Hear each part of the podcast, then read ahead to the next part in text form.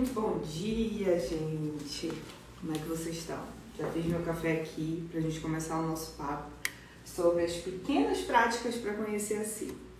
Quero saber se vocês estão me ouvindo bem, se não tiverem podem comentar, se a imagem está chegando aí também. E hoje, o tema dessa live foi muito pedido por vocês. Recebi nas caixinhas, recebi nos comentários. O post que eu fiz sobre isso foi um sucesso. Eu compartilhei aqui nos stories. Então eu quero dar as boas-vindas a todos vocês, que vocês saiam daqui hoje pelo menos cumprindo essas três práticas que são super fáceis. E tem mais, fica até o fim da live porque eu tenho uma surpresa. Além dessas práticas, eu tenho mais dicas para vocês deixarem o autoconhecimento cada vez mais presente no dia de vocês. Então, para a gente começar, é muito importante que a gente entenda o que, que é o autoconhecimento. Oh, o autoconhecimento, gente, ele é muito importante para que a gente conheça os nossos limites e as nossas ambições. Não é só eu saber quem eu sou, é eu saber onde eu quero chegar, é eu saber até onde eu vou. Por exemplo, muito se falou aqui nas caixinhas e muito a gente percebe na nossa vida ultimamente por conta da pandemia. O quanto o estresse tem nos atrapalhado, por exemplo, a estabelecer limites no trabalho. Hoje o chefe manda uma mensagem meia-noite no WhatsApp e a gente tem que responder. Ou então uma situação também que ultrapassa os nossos limites é a gente não saber como é a nossa nova rotina dentro de casa. Então tudo isso é o autoconhecimento. Outra coisa que é o autoconhecimento muita gente não para para pensar, os nossos sonhos, as nossas ambições, as nossas pequenas conquistas. Por exemplo, aonde eu quero chegar? Poxa, eu estou aqui hoje, eu quero fazer aula para vocês, para eu chegar no maior número de pessoas tendo acesso ao meu conhecimento, compartilhando e agindo com essas práticas no dia a dia. Isso é onde eu sei que eu quero chegar. E você? Já parou para pensar onde você quer chegar com o seu trabalho, com os seus relacionamentos, para você? Quando a gente pensa assim em se conhecer melhor, a gente tem que ter um porquê para se conhecer melhor. Né? E esse porquê é para a gente sair da deriva. Não é para viver só, ah, eu estou vivendo por viver, eu estou deixando a vida me levar. Sabe por quê? Porque quando a gente tem esse pensamento, a gente não consegue perceber os nossos objetivos como nossos. E aí fica cada vez mais difícil, por exemplo, pensar naquela pequena conquista como algo genuíno e nosso mérito. Ah, eu me esforcei no trabalho, fiz lá os meus resultados, levei o elogio do meu chefe, mas eu achei que foi sorte. Né? A gente tem esses pensamentos. Então, autoconhecimento, quando a gente sabe, poxa, isso é um mérito meu, eu batalhei por isso, eu sempre quis isso, é importante. E ele é importante para nossa mente equilibrada, por quê? Justamente por conta dos limites e dessas ambições. Mas como é que eu tenho acesso a esse autoconhecimento, Laina? Primeira coisa, para conhecer a si, você tem que conhecer as suas necessidades. O que, que eu preciso fisiologicamente, o que, que eu preciso socialmente, o que, que eu preciso de várias formas. Então, pense em autoconhecimento como algo que a gente tem que olhar todos os dias. Além de conhecer as nossas necessidades e supri-las, a gente também tem que conhecer os nossos valores. O que é que me guia? O que o que está por detrás daquele meu pensamento? É honestidade, é liberdade, é amor? Então, tudo isso é e faz parte do autoconhecimento. Bom, e o que, que a gente perde, o que, que a gente ganha praticando esses pequenos cuidados, essas pequenas práticas de autoconhecimento? Primeiro, vamos falar o que a gente perde, tá? Vocês já viram que essas semanas, essas semanas, essas últimas duas ou até três semanas, eu tenho falado muito com vocês sobre o estresse. E quando a gente não se conhece, a gente não consegue gerir nosso tempo. A gente não consegue ter uma resposta adequada para as alertas que o nosso corpo dá. E aí a gente perde com isso. A gente não consegue, por exemplo, gerenciar a nossa agenda e acaba se perdendo. A gente não consegue gerenciar uma emoção e acaba explodindo em uma conversa, em um enfim, até conosco, né? A gente perde, a gente só perde por não se conhecer. Agora, esse caminho para se conhecer, eu sempre brinco que é o caminho sem volta. Quando a gente está nele, a gente não quer mais olhar para trás sem nos olhar. Só que ele é um caminho muito de altos e baixos. É literalmente uma montanha russa. Tem dias que eu vou adorar conhecer todas as minhas ambições, os meus limites, todo o meu potencial, e tem dias que eu vou odiar. Eu vou falar, nossa, eu sou assim. Só que é, é justamente nesse momento em que a gente está ali no baixo da montanha russa que a gente precisa entender e acolher essas emoções. Ah, se eu tô triste com essa minha habilidade que eu não consegui ainda desenvolver, eu tô triste com esse meu comportamento que fuge de conflitos, eu tô triste com esse meu comportamento impulsivo, eu tenho que entender primeiro que eu preciso acolher, eu preciso abraçar essas emoções, eu preciso aceitar do jeito que ela é. Depois, sabe como fica mais fácil aceitar essa emoção? Quando a gente percebe que ela passa. Porque tudo passa. E essa emoção especialmente. Aí quando ela passa, a gente já acolheu, a gente consegue perceber. Bom, eu tenho isso, eu tenho essa qualidade ou essa questão a melhorar, e agora eu vou trabalhar no meu diálogo interno, na minha terapia, no, no meu jeito, para que isso não aconteça. Quando acontecer novamente, eu saber lidar melhor. Exemplo, você brigou com seu filho, e aí você gritou com ele. Ah, fulano, não dá pra fazer isso, perdeu o controle, perdeu a. enfim. Da próxima vez você já vai se atentar é melhor ter um diálogo com ele. Aí talvez ele não tenha entendido e tudo mais, dependendo da idade, né? Tem muito isso. A gente pode ter uma conversa um pouco mais aberta e a criança entender. E aí você já vai ficar atento a isso, alerta. Outra coisa que nos ensina muito é a tristeza. Quando acontece alguma coisa, e a gente passou e está passando por isso na pandemia, o luto. O luto é uma tristeza muito profunda. E quando a gente enfrenta uma vez, é, uma, é sempre uma reação diferente a gente percebe, eu preciso me isolar, eu preciso entender o que isso significa, eu preciso elaborar as fases, eu preciso é, conversar com alguém sobre isso, eu preciso entender que esse ente não vai estar mais presente. Tudo isso é a tristeza nos ensinando e a gente precisa colher para depois poder pensar em algo. Né? E o que, que a gente ganha se conhecendo?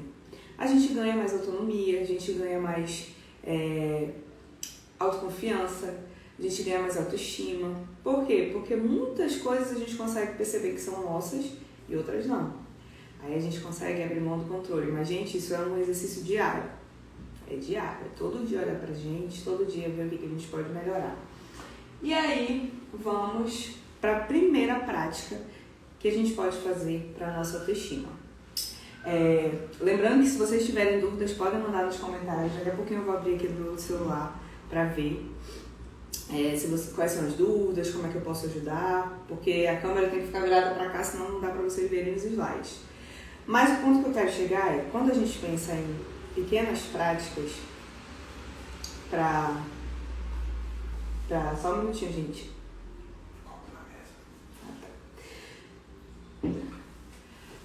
Primeira prática, vamos lá. A gente precisa listar. Listar mesmo, gente. Pega papel e caneta.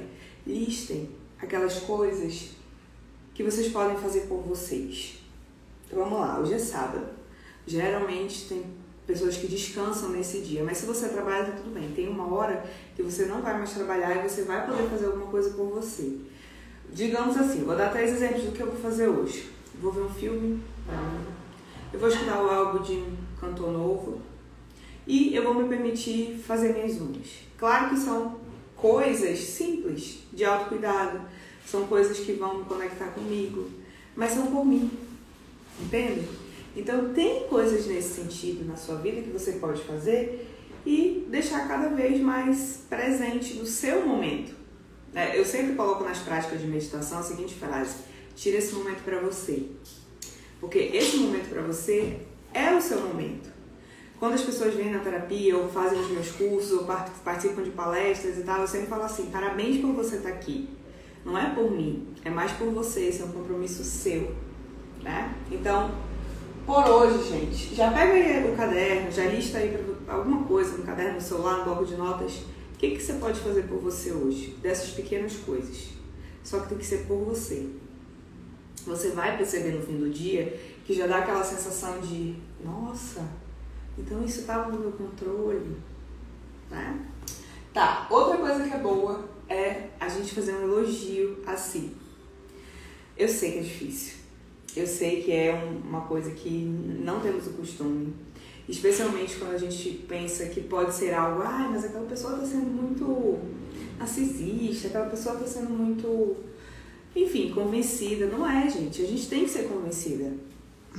Se a gente não consegue perceber na gente o que é bom, imagine os outros. E esse elogio não é sobre a sua aparência. Esse elogio não é sobre ah, o vestido novo que você comprou. Olha, hoje eu tô todo na minha paleta, né? Mas não é sobre isso. A gente precisa falar aqui que esses elogios, eles são sobre a sua personalidade. Por exemplo, hoje eu quero fazer um elogio para mim, que eu tô conseguindo fazer essa aula para vocês no sábado durante uma viagem. Isso para mim, quem me acompanha sabe que não era uma coisa tão fácil. Mas estou aqui e eu estou me parabenizando para isso. O que, que vocês podem elogiar? E outra, esqueçam a aparência. Vamos fazer esse trato aqui. Nada de elogio para aparência. Eu quero que a gente entenda e faça um elogio para nós sobre os nossos potenciais, sobre as nossas pequenas conquistas, alguma coisa no trabalho, alguma coisa com os nossos amigos, com a nossa família. Tá certo? O, a outra prática é. Ah, gente, essa aqui, essa aqui dá o que falar. Pergunte a alguém sobre você. Chega para aquela pessoa especial, aquela amiga que você tem muita confiança, é, até para o seu namorado, para o seu filho, para alguém que você sabe que vai te falar a verdade e pergunta assim: o que, que você admira em mim? Mas, gente, ó, espere o momento certo. Quando eu fiz esse exercício semana passada, eu mandei pra minha irmã, ela tava no trabalho. E aí ela me responde assim: Vixe, uma hora dessas, estou trabalhando. Eu falei, ah, desculpa, realmente não foi o horário certo. Então procurem, por exemplo, vocês estão tomando café, conversando, legal. Podem até falar, olha, a psicóloga falou para eu perguntar isso de você. Eu tava numa live lá da Laína, ela disse que esse é um bom exercício. Pode falar. Vai dar certo. É muito bom, você vai surpreender com o que as pessoas vão te dizer. Porque são coisas nossas que a gente sabe que tem, mas a gente precisa dessa certa validação. E essa validação é boa. Porque podem ser pontos construtivos que você pode deixar mais presente. Né? O que eu recebi foi, depois ela respondeu, né? Que eu era uma boa ouvinte, que me admirava e tudo mais, por eu ter paciência. E eu pensei, poxa, é verdade. E essa semana específica eu já tinha perdido a paciência, porque ela não tinha respondido na hora. Mas depois eu entendi, a gente acolhe né, a emoção de, de raiva, deixa aí. E Mariana, nem sei se tu tá vendo, mas ó, tô aqui te citando. Bom, é sério, façam isso. Perguntem para alguém de confiança. E agora eu quero que a gente faça a surpresa da live. Se você chegou aqui e estava esperando essa surpresa, lembra desse post que eu fiz? Esse post foi um sucesso aqui no Instagram. Que são as 10 coisas que eu posso fazer por mim. Sabe o que acontece? Eu falei para vocês aquela lista das três coisas, mas aqui eu vou dar um pouco mais explorado, um pouco mais é, claro que vocês podem fazer por vocês. E todas essas coisas, gente, estão no nosso controle. Às vezes a gente condiciona um pouco o nosso autoconhecimento para uma situação, para uma pessoa, para um evento. Ah, mas eu só vou fazer isso quando eu viajar. Só vou poder ter tempo para mim quando eu estiver sozinha no intercâmbio. Não é assim que as coisas funcionam. Vocês vão ver, olha só. Primeiro, posso controlar como eu organizo meu tempo. Vocês já baixaram o planner? Esse ano eu fiz um planner digital. Eu sei que já está quase no meio do ano, mas nunca é tarde para a gente se organizar. Lá tem como você faz o planejamento da semana do seu jeito. Eu já contei para vocês que eu tinha muita dificuldade de usar a agenda porque ela era datada. Então, quando eu criei o planner, eu pensei, eu posso colocar minha data. Ah, eu gosto muito de trabalhar domingo. Então, geralmente o espaço da agenda domingo era assim, ó, desse tamanho, e eu precisava de muito espaço. Então veio o planner com esse, esse diferencial. Você monta ali a sua data, você coloca o que, que você quer fazer na semana, as listas, as prioridades. E aí você coloca na parede, você coloca no seu celular. E você vai perceber que quando eu tenho total acesso ao meu planejamento do tempo, eu consigo gerenciar melhor. Quando eu sei que, por exemplo, eu estou de home office, mas eu vou estabelecer aqui um horário. Eu vou trabalhar home office de tal hora a tal hora. Entende? E aí depois, posso controlar o que eu vou dizer para as pessoas. É, minha gente, ó, vou falar para vocês. Os outros podem falar o que quiserem pra gente, isso aí não tá no nosso controle. Alguém vai te dizer eu não gosto de você, alguém vai te dizer eu gosto de você, alguém vai chegar nessa live aqui e vai dizer que não tá gostando, outras pessoas vão dizer que gostam. Mas qual é o meu papel aqui? Eu vou, eu vou fazer o meu trabalho, que eu me comprometi com vocês, que é falar sobre autoconhecimento. Isso tá no meu controle. Entende? E isso a gente pode cada vez mais melhorar com a comunicação não violenta. Já conversamos sobre isso. Mas quem ainda não entendeu o que é, tem vídeo e também tem um post sobre que é a gente se comunicar de forma mais empática, entendendo o que o outro ganha com o que eu falo, o que eu vou ganhar com esse tipo de comunicação. Outra coisa é, posso escolher atividades que me fazem bem. Será que você está escolhendo no seu dia as atividades que te fazem bem? Para para pensar um pouquinho. O que, que você tem feito por você? Quais são as coisas que você tem feito que estão realmente te engrandecendo? Ai, Laína, essa semana eu consegui fazer um yoga em casa, um treino em casa. Ótimo. Laína, voltei a escrever poema. Voltei a, a, a dançar na frente do espelho. Qualquer coisa, gente. A gente está limitado, ninguém pode estar saindo, ninguém pode estar desenvolvendo tantas habilidades, mas em casa dá para fazer muita coisa. E aí vem, posso reconhecer e acolher as emoções. O que eu falei no início da live? A gente precisa acolher essas emoções. Vocês sabem quais são as emoções básicas? A gente tem cinco emoções básicas: o medo, a raiva, a tristeza, a alegria e o desgosto. Essas cinco derivam inúmeras, só que elas são as básicas e o que a gente pode focar. Depois a gente pensa nas derivações, vamos focar nessas cinco básicas. Quem já assistiu o filme divertidamente vai entender o que eu estou falando. E quem não assistiu, eu super recomendo.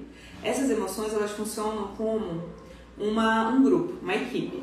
Né? Lembra a equipe da faculdade? Tem briga, é, tem desentendimento, mas também se elas trabalham juntas, elas nos levam a algum lugar bom. E quando a gente aprende a gerenciar essas emoções, nossa, a gente consegue entender necessidades, entender nossos valores, ter mais autoconhecimento, fazer escolhas mais assertivas, se comunicar melhor. Não é mágica, gente. É autoconhecimento, tá? E vamos lá. Posso melhorar a qualidade dos meus pensamentos? Sim. Vocês sabiam que a gente se comporta pelo que a gente pensa? Nosso comportamento, ele antecede um pensamento. Ninguém se comporta do nada. Vem um pensamento antes e você se comportou. E a gente não se atenta, a gente não está prestando atenção nesses pensamentos. Então, se eu vou fazer uma prova, eu já fico, eu não vou conseguir. Isso aconteceu muito comigo, vou dar um exemplo pessoal. Eu fiz nove vezes o processo de habilitação lá, prova prática. Como é que eu ia para a prova prática? Eu ia pensando, eu não vou conseguir passar, não vou passar, eu vou errar. Tudo que eu pensava acontecia. Ah, também acontecia na época que eu fazia prova de matemática. Então, a gente pode melhorar a qualidade desses pensamentos, dialogar melhor com o nosso medo e falar assim: eu vou tentar, dessa vez eu vou prestar atenção ali, que eu não posso passar a marcha dessa maneira, que o cálculo que eu tenho que fazer na prova de matemática é outro. Então, o grande segredo da qualidade dos pensamentos não é transformar em positivo. Ah, eu vou fazer o quê? Dialogar. Trazer ali perguntas e trazer para fatos e evidências. Por exemplo, ah, eu vou chegar para fazer a prova de direção, ou fazer a prova de matemática, ou uma coisa que eu não gosto, e eu já começo a dialogar. Como eu posso tirar o melhor disso? né, e trazer essa, esse diálogo. Autoconhecimento é diálogo interno para sempre. Vão ter vezes que você vai se pegar falando sozinha. Ai meu Deus, eu só tá, mas tudo bem, não tem problema falar sozinho. Uma vez uma cliente perguntou lá, eu tô falando sozinha. Eu falei, ótimo, pelo menos está dialogando contigo.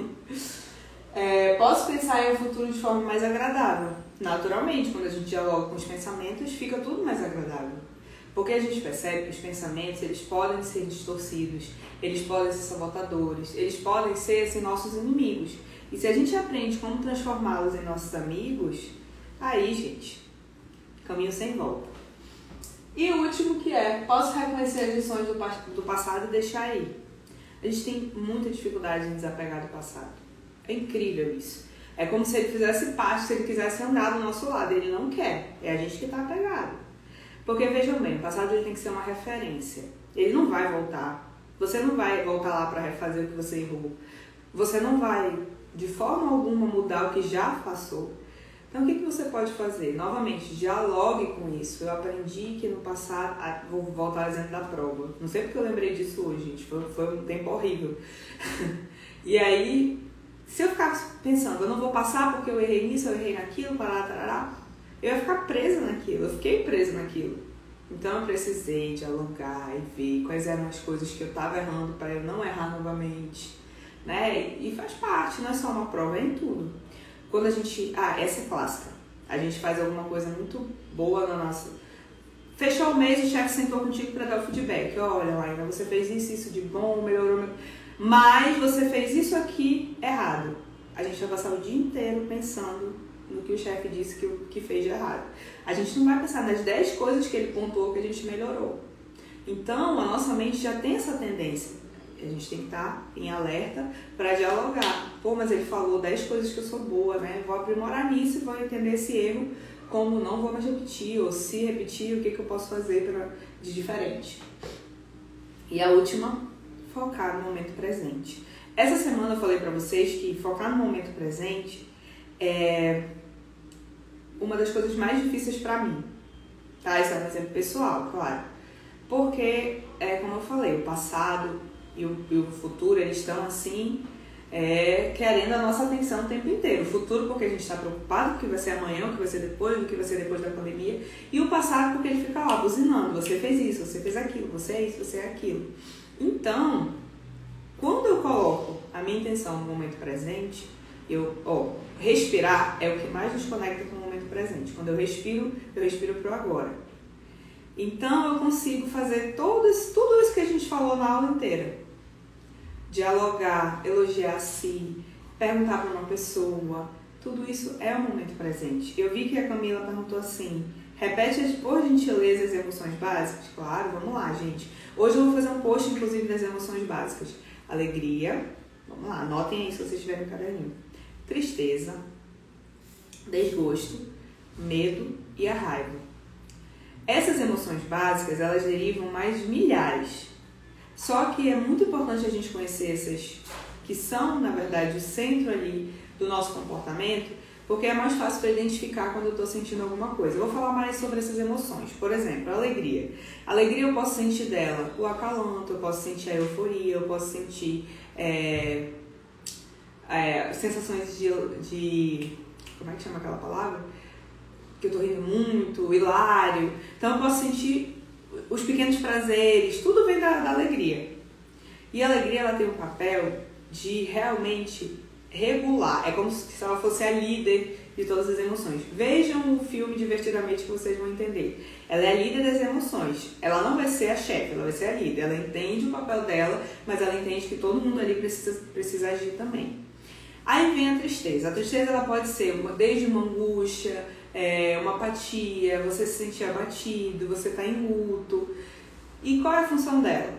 É nos fazer refletir, nos isolar, é nos deixar ali numa posição de calmaria, de introspecção. Né? Ela tem essa, essa função. E aí vem o desgosto. O desgosto é a mais polêmica, porque o desgosto, ele é aquela emoção da repulsa, ele vai te dizer o que não deve mais estar presente na tua vida. Então pode ser uma comida, pode ser uma pessoa, pode ser um relacionamento, pode ser um trabalho. E se a gente tiver uma outra perspectiva do desgosto, a gente vai perceber o seguinte: essa emoção está me ajudando a tomar decisões. Esse relacionamento está desgastado, esse trabalho não está me fazendo bem, essa comida está me deixando mal, né? E aí vem a raiva. A raiva, ela é sensacional para nossa motivação, porque ela vem muita energia, ela vem com muita ação. Ela quer uma que você faça alguma coisa imediatamente. Por isso que a gente tem a tendência a gritar, de sair correndo, de fugir, porque ela quer uma ação. E aí a gente sempre tenta manejar essa raiva para um exercício físico, para arrumar as gavetas, para fazer uma limpeza. E lembrem, atividade de início, meio e fim. Escolhe uma pequena e faz que a raiva. Ah, eu vou arrumar minha primeira gaveta. Arrumou toda a primeira gaveta, ok. Não caia nessa de querer arrumar todo o armário, porque pode ser que você já, já desperte uma outra emoção, né? E aí vem o medo. E o medo é aquela emoção da alerta. Ele vai chegar pra gente e vai falar assim: você não tem que fazer isso. Ou então pense melhor sobre isso. Faça isso com mais cautela. Né? As emoções básicas elas têm essa função vital de nos fazer pessoas melhores. E tudo é a forma que a gente dialoga com elas. O curso Guia da Mente Equilibrada, que em breve vão abrir inscrições, ele fala muito disso. Eu faço uma aula para cada emoção tem exercício, tem meditação, e aí vocês vão sair de lá sabendo tudo do, do, do repertório emocional de vocês. Inclusive, falo mais sobre as emoções derivadas lá no curso. Em breve vai abrir turma, tá? E aí, dessas emoções todas que a gente consegue identificar para poder dialogar, a gente percebe que todas elas passam. Todas passam. Não tem uma que fica. Ninguém é feliz o tempo inteiro, ninguém é triste o tempo inteiro. Tudo passa, gente. É a única certeza que a gente tem. É? E, bom, dei essas dicas aí, as 10 dicas, gostaram? Eu vou fazer um rio sobre isso, porque eu acho que é mais fácil até de, de deixar mais compartilhável e alcançar mais gente. Mas é, foi importante para mim falar sobre cada um desses 10. É, agora eu tô abrindo para as perguntas. Camila, tirei tua dúvida sobre o, as emoções? Deixa eu ver se tem mais alguma aqui. É uma, uma complicação, gente, porque o slide precisa da câmera é, da frente, né? Não pode ser a frontal. Então, ainda bem que eu trouxe meu outro celular, que aqui tá dando pra ver. Então, é, enquanto vocês vão mandando a pergunta aí, eu vou tomar meu café, que eu acabei fazendo nem fiz, essa cafeteira maravilhosa. Quero agradecer a participação de todos. Essa aula vai ficar salva, tá certo? E compartilhem, né? Mandem para aquela pessoa que está precisando se conhecer melhor. Essas dicas são dicas fáceis e práticas. Na aula que vem vai ter mais assuntos nessa, nessa abordagem de estar bem com você, estar com menos estresse, estar com a mente equilibrada. Minha proposta estar aqui todo sábado com vocês. Em Manaus, no Rio, onde eu estiver. Vamos estar juntos. Tá certo? Que bom que eu consegui adaptar aqui nessa sala, mas não queria deixar vocês sem esse guia né, do slide da aula. Bom, gente, então é isso. Não esqueçam de compartilhar. Obrigada pela participação de todos, tá bom? Espero bastante que tenham gostado. E até sábado que vem. Beijão.